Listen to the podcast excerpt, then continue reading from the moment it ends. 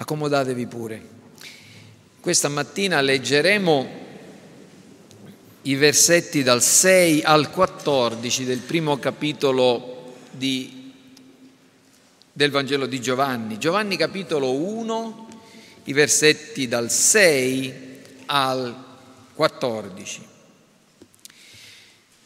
Vi fu un uomo mandato da Dio il cui nome era Giovanni. Egli venne come testimone per rendere testimonianza alla luce affinché tutti credessero per mezzo di lui. Egli stesso non era la luce, ma venne per rendere testimonianza alla luce. La vera luce che illumina ogni uomo stava venendo nel mondo. Egli era nel mondo e il mondo fu fatto per mezzo di lui, ma il mondo non lo ha conosciuto. È venuto in casa sua e i suoi non lo hanno ricevuto, ma a tutti quelli che l'hanno ricevuto, egli ha dato il diritto di diventare figli di Dio, a quelli cioè che credono nel suo nome, i quali non sono nati da sangue, né da volontà di carne, né da volontà d'uomo, ma sono nati da Dio. E la parola è diventata carne e ha abitato per un tempo fra di noi, piena di grazia e di verità. E noi abbiamo contemplato la sua gloria, gloria come di unigenito dal Padre. Fin qui la parola del Signore.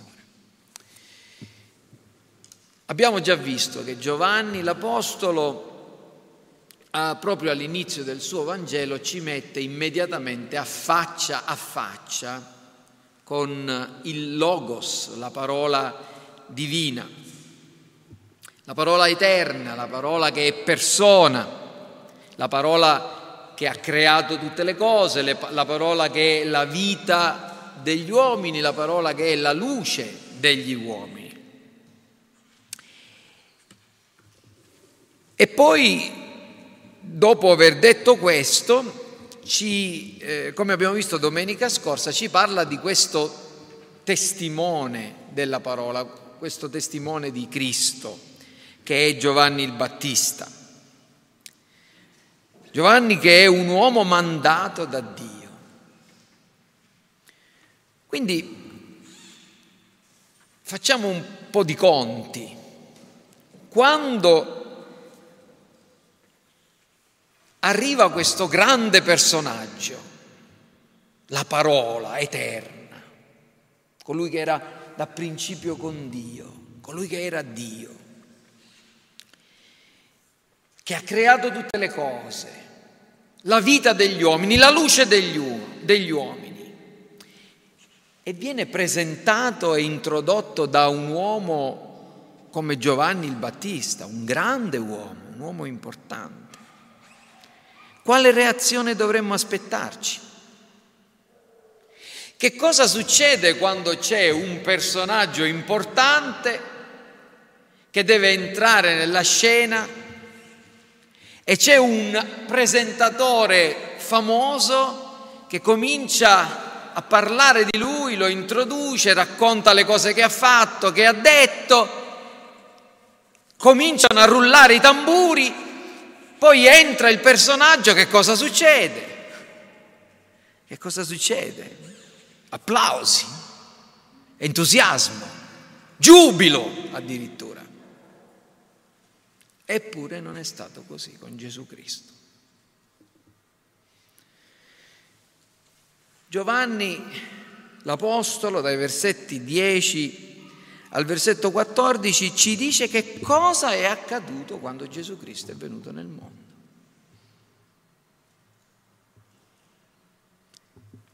E ci dice essenzialmente tre cose che io spero di poter, diciamo, spiegare questa mattina. Non so se ci arriverò fino alla fine, ma almeno due stamattina le copriremo. Prima di tutto ci dice un fatto, ci dice quello che è accaduto.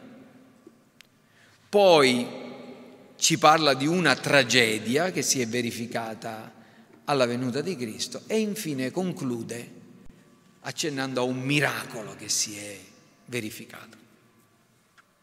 E la mia preghiera questa mattina è che mentre io vi spiego e vi espongo questo fatto, non accada nuovamente la stessa tragedia, ma si verifichi piuttosto il miracolo di cui Giovanni ci parla. Qual è questo fatto? Cos'è che Giovanni ci dice riguardo all'evento che si è verificato?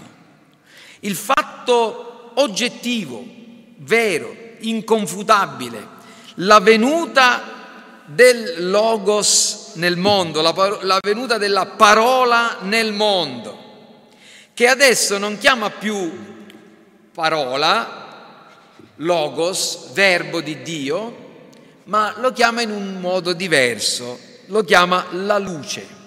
Vedete? Dice la vera luce, al versetto 9, la, la luce.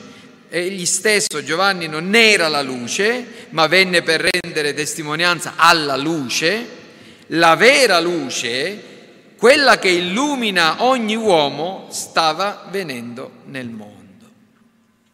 Questo mondo l'ho già detto, ma non mi stancherò mai di ripeterlo, è stato visitato dal suo creatore. E questo mondo, che è un luogo di tenebre, abitato da esseri umani anch'essi ottenebrati, nell'oscurità, che brancolano nel buio, sono stati illuminati da una luce che non è come quella di Giovanni il Battista. Vi ricordate che ho già accennato, Giovanni, eh, Gesù dirà di Giovanni che era una lampada ardente e splendente. Anche Giovanni era una lampada, una luce, ma lui non era la luce, era una luce, ma non era la luce. La luce, la luce vera, la luce che illumina ogni uomo stava venendo nel mondo. Gesù è la luce che è, non è derivata, che non è luce riflessa, che non è di secondaria importanza o di relativo valore, ma è la luce quella autentica, la luce originale. Questa parola qui, questo aggettivo, aletinon, eh, in greco, lo usa Giovanni, è tipico di Giovanni, Giovanni lo, userà molte, lo usa molte volte. Se conoscete il Vangelo di Giovanni potete scorrere il, il, con la vostra mente i, i capitoli che verranno e vedrete quante volte Giovanni parla della vera, dei veri, per esempio, adoratori. Ci sono adoratori e poi ci sono i veri adoratori. Tutti adorano qualcosa, tutti adorano qualcuno, tutti pretendono di adorare Dio, però ci sono i veri adoratori. Quali sono? Quelli che adorano Dio, il Padre, quelli che il Padre ricerca, ricerca i veri adoratori, che sono quelli che lo adorano in spirito e verità. C'è il vero pane e c'è la vera vite. No? Gesù dice Adoperatevi non per qualunque forma di pane, capitolo 6 lo vedremo, ma per il pane vero, quello autentico, quello che vi dà il Padre. E Gesù stesso viene, si chiama il, la vera vita, io sono la vera vita. Il Padre mio è il vignaiolo. E, poi ancora viene riferito a Dio che è il vero Dio o il verace, questo lo potete trovare in, in, uh, al capitolo 7, il versetto 23 o al capitolo 17, il versetto 3 e anche la testimonianza che dà Giovanni. In altri termini qui Giovanni, e questa è una cosa molto importante, ci vuole ricordare che in questo mondo ci sono tante cose che sono insufficienti che possono apparire come buone, ma non sono eccellenti. Possono apparire come vere, ma vere non sono. Ci sono tanti che adorano, ma non sono tutti veri adoratori. Tanto, tante, ci sono tante cose che possono apparire come la vera fede, ma non è vera. Nel prossimo capitolo Gesù parlerà di persone che credettero in lui, ma Gesù non si fidava di loro, perché conosce ogni cosa, tutto quello che è nell'uomo. E non c'è bisogno di, che riceva la testimonianza da alcuno riguardo all'uomo. In altri termini Giovanni sta cercando di dirci di fare distinzione. Non tutto quello che luccica è vera luce, non tutto quello che luccica è vero oro. C'è la vera luce, quella che illumina ogni uomo che deve venire, doveva venire nel mondo. L'originale, l'incomparabile, la fonte, l'origine di qualunque eh, cosa buona, colui che può illuminare in, in modo autentico. Chi è? Cosa ci vuole dire quando enuncia, quando afferma, quando attesta questo fatto? La vera luce che illumina ogni uomo stava venendo nel mondo e poi più avanti la parola è diventata carne. Sta parlando dell'incarnazione, di questo essere preesistente del figlio di Dio, Dio, il Logos, che esisteva dall'eternità, che si è fatto carne, ha preso un corpo umano. Il figlio di Dio si è incarnato. Cos'è l'incarnazione? Cos'è l'incarnazione del figlio di Dio? Non è la riduzione della natura divina con la perdita di parte delle sue prerogative di parte dei suoi attributi, piuttosto è la manifestazione di Dio nella sua pienezza e nella sua sovrabbondanza di tutte le sue qualità. Egli venne nella carne, la parola è diventata carne, ha abitato un tempo fra di noi, ma guardate come lo descrive Giovanni, piena di grazia e di verità. Aspetta, ma c'era un'altra persona di cui viene detto che era piena di grazia. L'abbiamo recitata da bambini, almeno io che ero un, un, sono cresciuto nella Chiesa cattolica, no? Ave Maria piena di grazia. Il Signore è con te. Ora, questa parola però non è una buona traduzione e se guardate il greco, eh, in cui eh, qui Cristo, il figlio di Dio, il Logos incarnato, viene descritto pieno di grazia, eh, non è per nulla la medesima espressione che noi troviamo nel Vangelo di Luca al capitolo 1, al versetto 28, dove si parla di Maria. Qui si parla di colui che è sovrabbondante di grazia, dal quale la grazia emana. Lì si parla di una persona che è stata graziata, che è stata raggiunta dalla grazia, che è stata favorita dalla grazia. Ecco, questa è la, la buona traduzione di, quel, di, di Luca 1,28, è un participio perfetto passivo per quanti vogliono, eh, diciamo, qualche informazione in più, qualcosa che ha ricevuto, Maria ha ricevuto la grazia da Cristo. Cristo è la fonte della grazia, Cristo è pieno e sovrabbondante della grazia ed è venuto nella sua pienezza, nella sua gloria. Questa incarnazione, ovvero questa venuta di Dio in carne umana, che effetto ha avuto? Ci dice Giovanni che ha avuto l'effetto di illuminare ogni uomo. La vera luce, quella luce la luce, la luce vera, la luce autentica, la luce che illumina ogni uomo. Vedete qui quando vi dico che Giovanni ha questo ragionamento a spirale, no?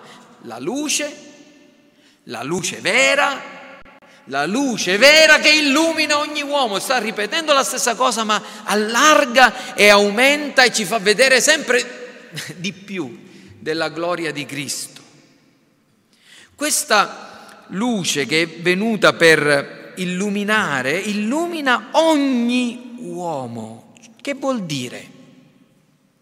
Che Cristo che è l'incarnazione del Logos, la, la parola fatta carne, ha portato ulteriore, un ulteriore avanzamento della rivelazione, di una rivelazione generale.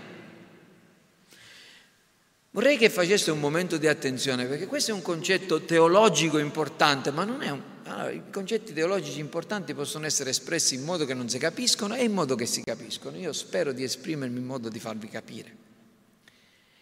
Al capitolo 1 dell'Epistola ai Romani, Paolo spiega che gli uomini, tutti gli uomini, anche quelli che non hanno mai ascoltato il Vangelo, hanno una testimonianza di Dio nella natura. Viene chiamata la rivelazione naturale. Dice l'Apostolo Paolo in Romani al capitolo 1, versetto 19, 20 e 21, che quello che si può conoscere di Dio è manifesto, è chiaro a loro, ai pagani, agli uomini, avendolo Dio manifestato loro, come? Le sue, infatti le sue qualità invisibili, la sua eterna potenza, la sua divinità si vedono chiaramente fin dalla creazione del mondo, essendo percepite per mezzo delle opere sue. Cosa sta dicendo Paolo? Sta dicendo che gli uomini, anche quelli che non hanno mai ascoltato il Vangelo, hanno nella creazione, nelle opere che Dio ha compiuto, una testimonianza sufficiente per far, per far comprendere loro che esiste un Dio che è onnipotente, che è onnisciente, che è glorioso, che è santo perfino, che è saggio. E questa testimonianza è abbastanza per renderli inescusabili per renderli colpevoli, per, o meglio, per ratificare la loro colpevolezza. Perché tutti gli uomini, per natura, per discendenza, sono colpevoli. Tutti gli uomini, tutti quanti noi, appena nati, nasciamo e siamo posti sotto l'ira di Dio a causa del peccato di Adamo. Qualcuno dice no, ma il peccato di Adamo non può essere imputato a noi. Beh, se il, puta- il peccato di Adamo non può essere imputato agli uomini, non potremmo spiegarci per quale ragione i bambini muoiono prima ancora che possano scegliere e compiere alcun atto peccaminoso. Quella è la condanna la morte e la pena. Se i bambini appena nati sono innocenti, eppure pagano la condanna e sono sottoposti alla condanna della morte fisica, non parliamo di quella spirituale, parliamo della morte fisica, allora sarebbe, Dio sarebbe ingiusto perché condannerebbe qualcuno alla pena qualcuno che colpevole non è. Gli uomini sono colpevoli per natura, per discendenza adamica, ma anche prima di commettere qualunque peccato, ma tutti gli uomini peccano. Qual è il peccato dei, degli uomini? Prima ancora di rifiutare Cristo e il Vangelo, peccano perché rifiutano la rivelazione naturale. Infatti è scritto che qui gli uomini pur vedendo e, riconos- e sapendo che c'è un Dio, lo soffocano, sopprimono questa verità. L'ira di Dio si rivela dal cielo contro ogni impietà e ingiustizia degli uomini che soffocano la verità con l'ingiustizia. Sopprimono, soffocano la verità dell'esistenza di Dio con l'ingiustizia. E quindi gli uomini hanno già per natura una certa conoscenza di Dio, ma dalla venuta di Gesù questa luce è stata aumentata. Sapete, molte delle nostre case hanno dei, degli interruttori ora che, si, che non sono on-off, cioè spento o acceso, ma hanno, come si chiama, il dimmer, come si chiama? Ah, trimmer, con la T o la D, dimmer, ecco, eh, i tecnici. Cioè voi potete accendere, girare un po' e si comincia ad accendere la luce, poi girate ancora un po' e la luce aumenta, girate ancora un po' e la luce aumenta. Ecco, è esattamente questo. Gli uomini per natura hanno un po' di luce e in una stanza buia riescono a vedere non tutto intorno a Dio, ma qualcosa. Ma da quando Cristo è venuto, tutti gli uomini hanno cominciato a vedere qualcosa di più intorno a Dio. È come se questo dimmer sia stato girato ancora un po' di più. Infatti è esattamente questo quello che significa che la vera luce che illumina ogni uomo, non è la, la luce della salvezza questa, ma è la luce del progresso della rivelazione di Dio. Infatti, alla luce della natura, si è aggiunta altra luce, la vera luce che riguarda tutti quanti gli uomini da quando Cristo è venuto nel mondo, perché l'incarnazione ha avuto effetti cosmici, universali, seppure non salvifici per tutti quanti gli uomini. Eh? Questa è una cosa importante.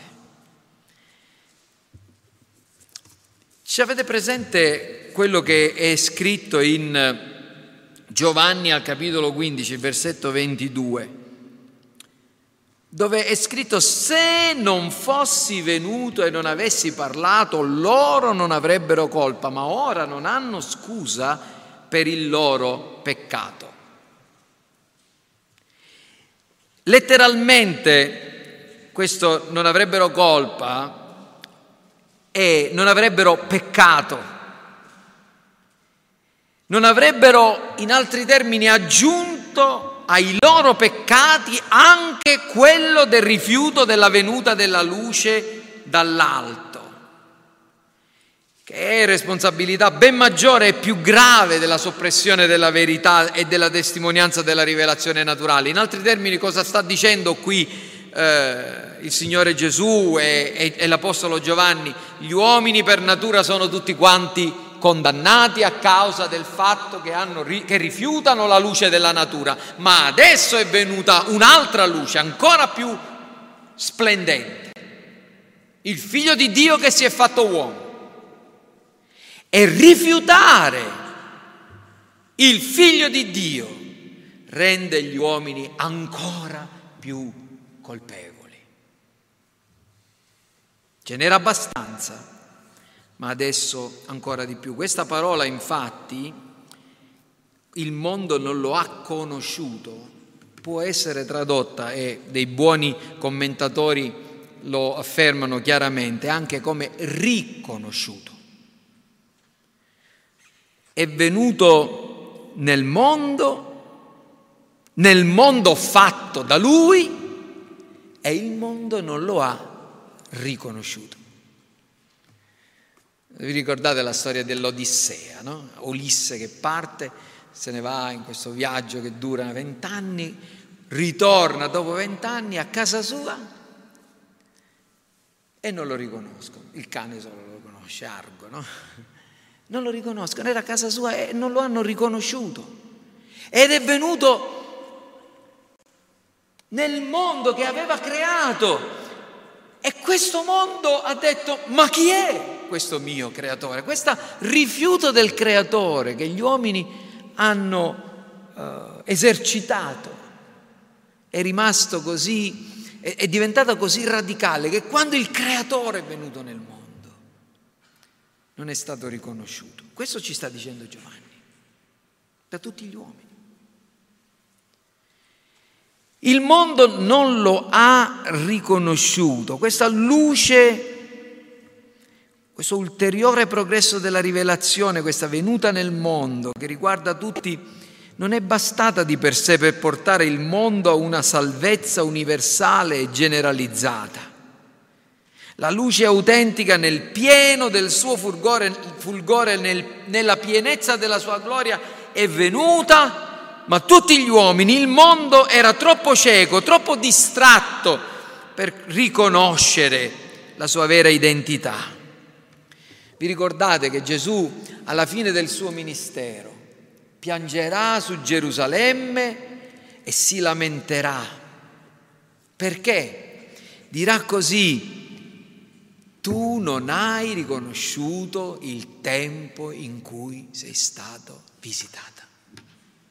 Nella mia preghiera, prima de, de, di questa predicazione, io ho, ho pregato proprio in questo modo perché, perché ho detto quelle parole? Se Gesù venisse in mezzo a noi, immaginatevi, se Gesù entra, entrasse una persona, no? a noi sconosciuta, quella persona sarebbe il Signore Gesù Cristo. E noi non lo riconoscessimo, non solo nelle fattezze, ma anche sentendolo parlare, ci sembrerebbe un estraneo. Del, ma chi è questo qui? E questa, esattamente questa, questo lo scenario che qui Giovanni ci sta descrivendo. E a noi ci sembra paradossale. Come una chiesa che parla di Cristo, che ha appena cantato la mia speranza è sol Gesù, che abbiamo cantato a Cristo, che cantiamo a Cristo, che pensiamo a Cristo e sulla nostra bocca entra e non lo riconosciamo. È possibile? È possibile? È successo? La chiesa di Laodicea, l'Apocalisse, io sto alla porta e busso. Perché non, apri, non apriva? Ma chi è questo, questo disturbatore? Ah, se avessero riconosciuto che era Gesù Cristo, gli avrebbero aperto. Era una chiesa cristiana, no? Era una chiesa, è possibile che ci siano delle chiese che giungono a tale che Cristo bussa alla porta e quelle non gli aprono perché non lo riconoscono. È successo e può succedere ancora. È una tragedia. È una tragedia. Infatti, qui viene descritta appunto questa tragedia. La tragedia che il creatore del mondo non è stato riconosciuto dalle sue creature, ma ancora più grave, cioè quello è un fatto, no? che le, le, il mondo non l'ha riconosciuto, ma qua c'è la tragedia. La tragedia è che quelli di casa sua non lo hanno ricevuto. Perché se vogliamo utilizzare la stessa parabola Gesù questa volta non entrerebbe semplicemente sedendosi all'ultimo posto e rimarrebbe ignorato da ciascuno di noi, ma addirittura entrerebbe in questa chiesa e tutti quanti noi ci alzeremmo e lo butteremmo fuori. Perché se il fatto è che è venuto nel mondo e il mondo non lo ha riconosciuto, chi è costui? Qui c'è la tragedia. È venuto in casa sua e i suoi non lo hanno ricevuto. Che cos'è questa? Chi è questa casa? E chi sono i suoi? Chiaramente c'è la possibilità che Giovanni stia dicendo la stessa cosa, ma Giovanni non dice mai la stessa cosa. Giovanni ci dice due volte, tre volte, quattro volte cose che sembrano le stesse, ma aggiunge sempre qualcosa, no? È questo ragionamento a spirale, lo vedremo, continueremo a vederlo. Prima ha parlato del mondo, che non lo ha riconosciuto, adesso parla di quello che è accaduto nella, nel ristretto ambito del suo popolo. Questa i suoi, oi idioi, cioè i suoi, significa il suo popolo, la comunità del patto, il popolo ebraico al quale erano state fatte le promesse. Questa era la casa sua. E in linea con tutto il resto del messaggio del Nuovo Testamento, che ci dice che la rivelazione, la grazia, il Vangelo, la salvezza sono state prima di tutto offerte ai giudei, agli ebrei, alla nazione giudaica, ai figli naturali di Abramo, perché Dio è fedele, non viene mai meno alle sue promesse, ma proprio come persone che sono oggetto di grandi privilegi, a volte li disprezzano, così è accaduto. Abbiamo letto la parabola dei cattivi vignaioli. Questo padrone ha dato la vigna e ha dato, l'ha data a dei vignaioli e poi ha mandato i suoi servi, li hanno cacciati e poi è venuto il figlio. E il figlio è stato ucciso. Questo è l'erede. È stato ucciso non per sbaglio, ma perché è stato riconosciuto come figlio, secondo quella parabola. In altri termini è stata una cattiveria voluta, un atto di malvagità.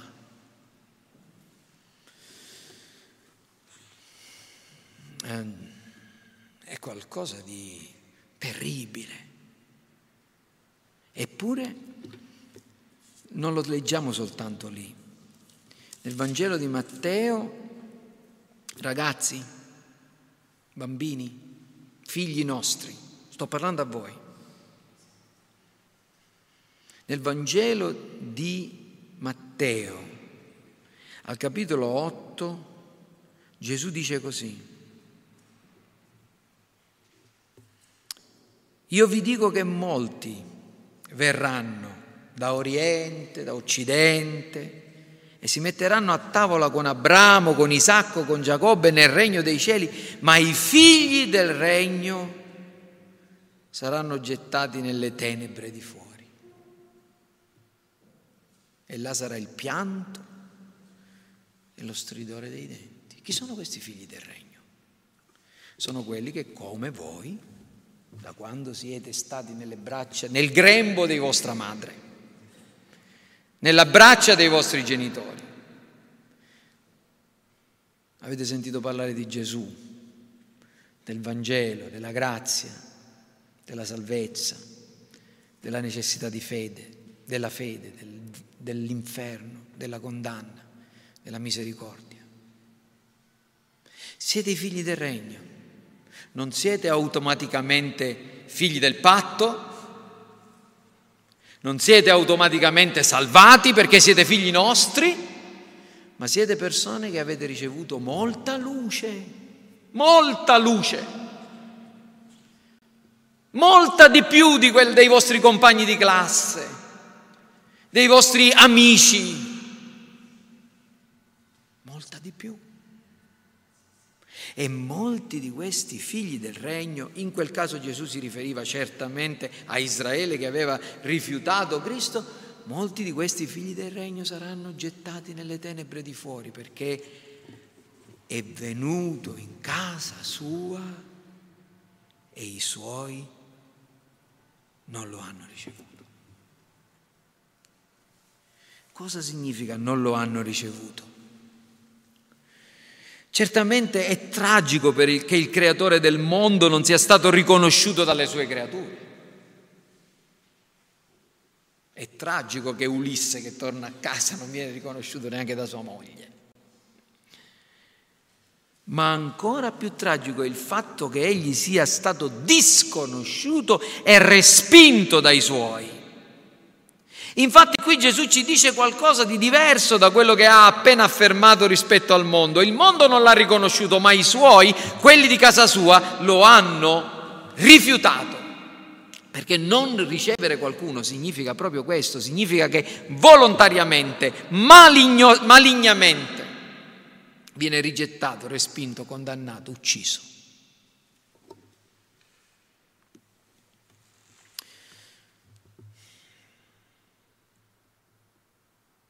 Questo è il mistero dell'empietà.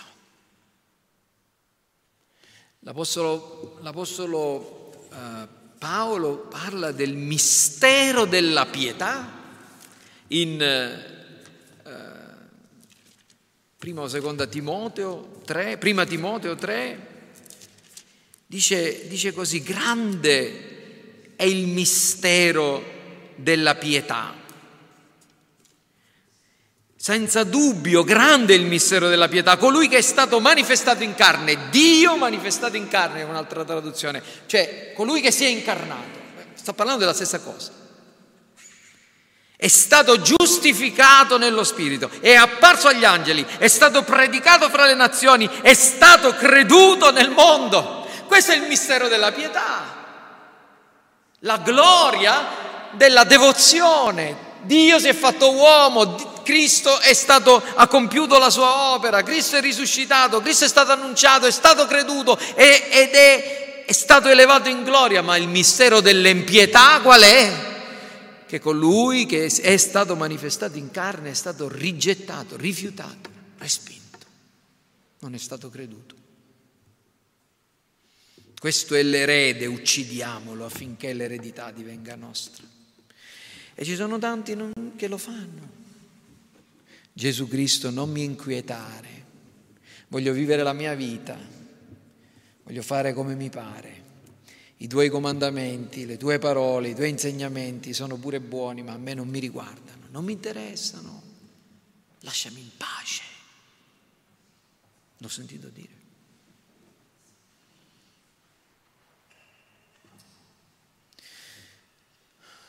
Sono arrivato più velocemente di quanto pensassi al, al miracolo ed è, e devo parlarvi del miracolo però. Eh. Il fatto, l'incarnazione, la tragedia, Cristo è venuto in casa sua e i suoi lo hanno rigettato, ma c'è un miracolo. Qual è il miracolo? Il miracolo è che la venuta del Figlio di Dio nel mondo, la sua incarnazione, la sua missione non sono state vane. Dio manifestato in carne è stato creduto nel mondo, come abbiamo appena letto. Se il mondo non l'ha riconosciuto, se i suoi lo hanno respinto, però ce ne sono stati tanti e ce ne sono, gloria al suo santo nome, che lo hanno ricevuto. Che lo hanno ricevuto e a tutti quelli che lo hanno ricevuto, egli ha dato il diritto di essere fatti figli di Dio, cioè a quelli che credono nel suo nome, i quali non sono nati da carne, non sono nati da sangue, non sono nati da volontà d'uomo, ma sono nati da Dio. Qual è questo miracolo? Questo miracolo è fatto da quattro cose ben distinte, inseparabili ma distinte. Non fate le insalate nelle cose che riguardano la salvezza. La salvezza è uno, è un dono, però è un pacco dove ci sono tanti pacchi dentro. E adesso apro il pacco. Vediamo che cosa esce per primo. Questo dono del Dio Trino. Quelli che sono nati da Dio. Non sono nati da uomo, da volontà d'uomo, da volontà di carne, sono nati da Dio. Che cos'è la salvezza? La salvezza è una nuova nascita, è un nuovo inizio, è una cosa che quando accade ci fa tutti nuovi e passare dalla morte alla vita, dalle tenebre alla luce, dal pianto alla gioia. Quando siamo salvati non siamo più le stesse persone. Quando veniamo perdonati, la gloria e la gioia di Dio entrano a far parte del nostro cuore, non siamo più gli stessi.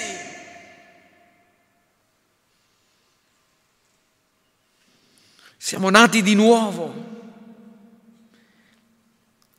un, un uomo di Dio usava dire questo. La salvezza di un peccatore è una cosa così difficile che è necessaria tutta la Trinità affinché essa possa avvenire. E ha ragione.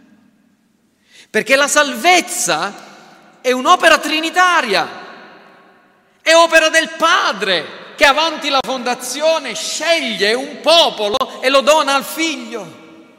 È opera del figlio che deve venire nel mondo, si deve fare carne, deve morire e versare il proprio sangue per quelli che il Padre gli ha dato, affinché potessero essere giustificati. Ed è opera dello Spirito Santo che ci deve chiamare, convincere di peccato, rigenerare, santificare e custodire fino alla fine affinché possiamo essere glorificati. È necessaria la Trinità perché tu sia salvato, altro che la tua decisione. O un po' d'acqua versata sulla testa da un prete o perfino un battesimo amministrato da un pastore o qualunque altra cosa fatta dagli uomini, non è da volontà di carne, non è da, volontà, non è da carne, da sangue, da volontà d'uomo, neanche la mia, neanche la tua, se siamo salvati è perché Dio l'ha voluto. Credi in Cristo? Hai compreso il Vangelo? Ti sei mai chiesto perché? Persone migliori di te, più intelligenti di te, rimangono ribelli e tu no?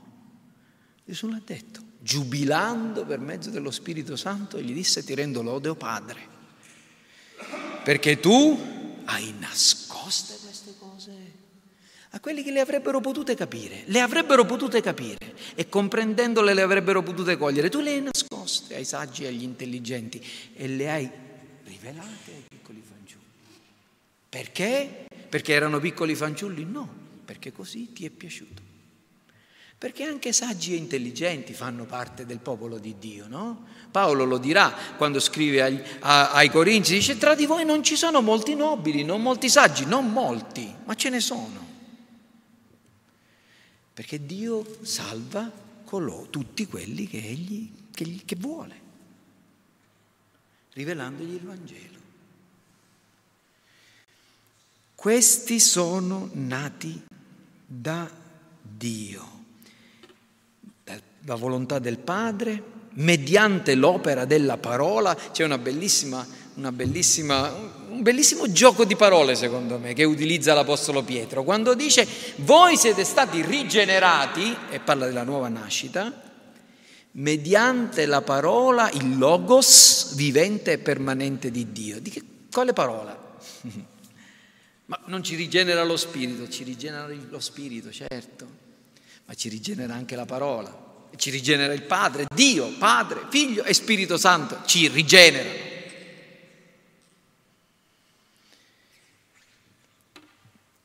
Seconda cosa, il miracolo inizia con la nuova nascita. Apriamo, abbiamo aperto un pacco e abbiamo aperto un altro, adesso ne apriamo un altro. Il pacco della salvezza, abbiamo tirato fuori un pacco che è quello della nuova nascita, adesso ne tiriamo fuori un altro. Qual è? Quello della fede.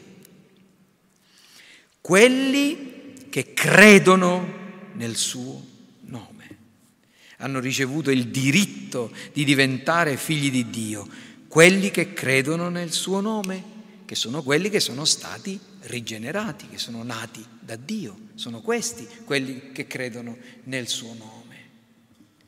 Quelli che sono riportati alla vita sono anche quelli che accolgono la storia di Cristo, che ne comprendono la portata salvifica e ripongono in Lui la loro fiducia, diffidando interamente in se stessi e nelle proprie capacità. La fede è qualcosa che noi esercitiamo, ma noi la esercitiamo perché ci viene donata da Dio.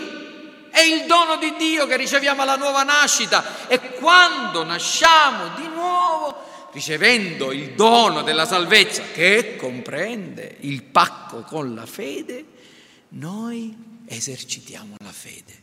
È la nostra fede, ma è la fede che ci ha donato Dio. La fede che noi esercitiamo, che ci viene concesso di possedere, è il secondo pacchetto in questo pacco della salvezza, ma ce n'è un terzo, che è quelli che lo hanno ricevuto. Che potrebbe sembrare la stessa cosa, ma ricevere Cristo non significa credere in Cristo? Sì e no. Perché Giovanni ci dice la stessa cosa ma ci aggiunge sempre qualcosa, no? La sentirete questo, questo ritornello. Quelli che hanno creduto sono quelli che lo hanno ricevuto. Ricevere Cristo è qualcosa di più che credere in Cristo. È una manifestazione esterna, è un impegno, è una partecipazione è una solidarietà con Cristo. Volete capirla bene questa cosa? Vi faccio un esempio e lo capite subito. Vi ricordate una volta ci fu un fariseo che si chiamava Simone che invitò Gesù a casa sua. Lo ha accettato perché entrasse in casa sua e gli ha dato pure da mangiare. Lo ha trattato decorosamente. Mentre Gesù mangiava arriva una donna che da dietro comincia a piangere sui suoi piedi e ad asciugarglieli con i suoi capelli. E Gesù si lascia, lascia che lei faccia, non le dice niente. E quell'uomo, Simone, dice, ma se Gesù sapesse chi è questa donna, che è una prostituta, eh, non permetterebbe di farsi, non si farebbe toccare da lui, da lei. E Gesù gli disse, senti un po', Simone, allora ti, gli ha fatto una domanda, sapete la domanda? Chi, c'è stato un uomo che ha ricevuto una grande, diciamo, un debito grande, uno più piccolo, chi è che amerà di più? Ma Gesù voleva dare un insegnamento a quel Simone e l'insegnamento è questo. Tu mi hai, mi hai accettato a casa tua, però non mi hai dato alcun bacio, non mi hai lavato i piedi, non mi hai veramente onorato, non mi hai veramente accolto, non mi hai veramente ricevuto pienamente.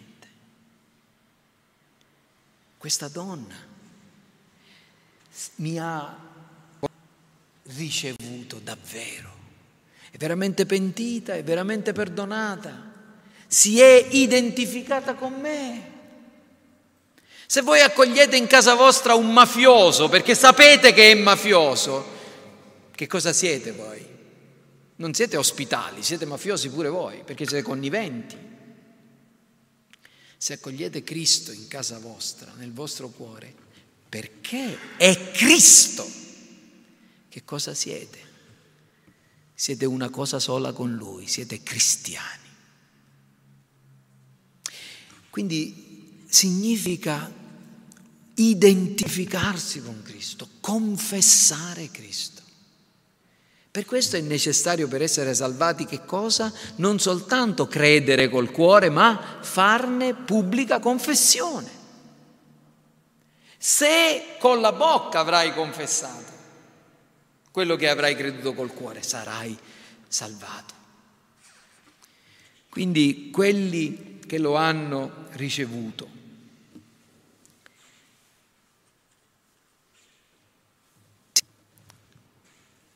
E infine, e con questo ho concluso, perso- l'ultimo pacco, no?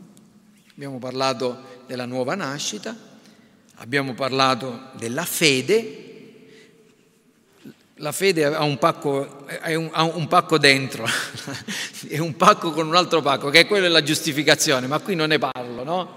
Ma abbiamo parlato della fede, abbiamo parlato della confessione, che potremmo dire che è il ravvedimento, il battesimo, no? E poi ce n'è un altro pacco, che è quello della adozione.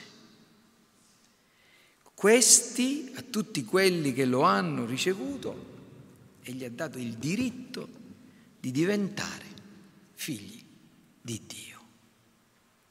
E mi ricorda sempre, quando ogni volta che leggo questo passo, non posso fare a meno di non ricordarmi e non citare, sorella Rosalba per piacere non ti, non ti commuovere, il fratello Curatolo. Perché il fratello Nicola Curatolo mi raccontava che il modo in cui Dio parlò al suo cuore fu attraverso un fratello che gli testimoniò con questo versetto. E gli disse, non tutti gli uomini sono figli di Dio. Figli di Dio non si nasce, si nasce figli d'ira. Figli di Dio si diventa. Come? Quando crediamo in Cristo, nasciamo di nuovo, crediamo in Cristo, accogliamo Cristo, veniamo accolti nella famiglia di Dio. Voi sapete no, che questo presente Papa, Papa Francesco, no, ha scritto un'enciclica che si chiama Fratelli tutti. Non è che l'ha inventata lui questa cosa, ma da tantissimo tempo. Negli ambienti protestanti questa idea della fratellanza eh, di, di, di, tutti gli uomini è una cosa che circola ormai da tantissimi anni, più di cent'anni. Eh, perfino, perfino, John Lennon l'ha, l'ha, immortalata questa idea nella sua canzone Imagine, no? Immaginati che non esiste Dio, che non esiste l'aldilà, che non esiste inferno, che non esiste paradiso, che tutti gli uomini non siano altro che una fratellanza, a brotherhood of men una fratellanza. Quindi, con tutto il rispetto, Papa Francesco, non hai detto niente di nuovo, ma hai detto qualcosa di falso. Fratelli tutti. Per natura, certo, condividiamo tutti la natura umana, in un certo senso siamo tutti fratelli e sorelle perché siamo esseri umani, ma quanto a fratelli e sorelle in Cristo lo siamo soltanto se Cristo che il nostro capo rappresentativo circoncide il nostro cuore, ci unisce a sé, ci rigenera, ci accoglie nella famiglia di Dio. Quindi questa è, si chiama adozione ed essa è una benedizione che Dio riserva a tutti quelli che rigenera, ai quali dona la fede, che fa in modo che essi ricevano Cristo come Signore e Salvatore. Essere figli di Dio è uno status ed è una garanzia.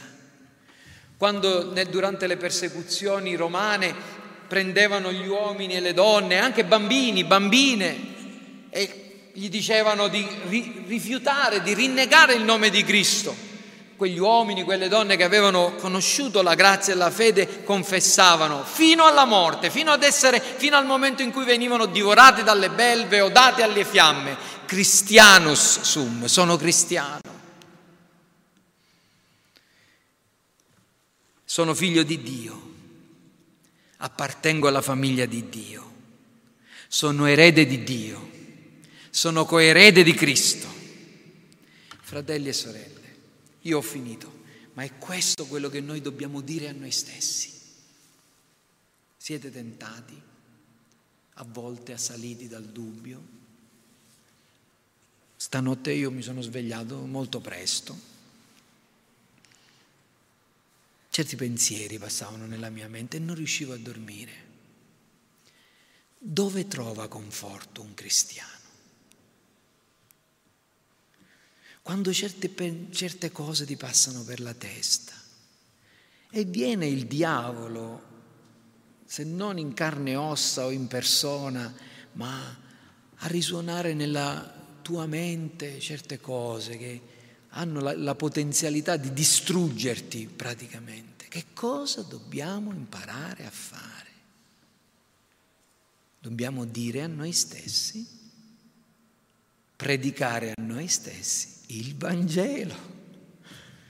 Perché il Vangelo non è una cosa abbiamo, alla quale abbiamo creduto 30 anni fa, 10 anni fa, due anni fa o un anno fa. Il Vangelo è quello che ci tiene in vita oggi che ci fa alzare al mattino e ci fa dire grazie Signore per la vita che mi dai, oggi ti voglio servire e voglio fare la tua volontà. E qual è il Vangelo? Il Vangelo che dobbiamo avere il coraggio di confessare a noi stessi e in ogni circostanza, quando siamo assaliti dal dubbio, è non sono stato io a scegliere di essere un figlio di Dio. Sono stato fatto figlio di Dio da Lui. E Lui sono nato non per volontà di carne, non per volontà d'uomo, sono nato da Dio. Non sono stato io a guadagnarmi la salvezza, Cristo ha pagato per la mia giustificazione. Non sono stato io a rigenerarmi, a risuscitarmi ma lo Spirito Santo mi ha risuscitato. E non sono stato io a richiedere di diventare un membro della famiglia di Dio, ma Dio mi ha adottato. A Lui sia la gloria. Amen.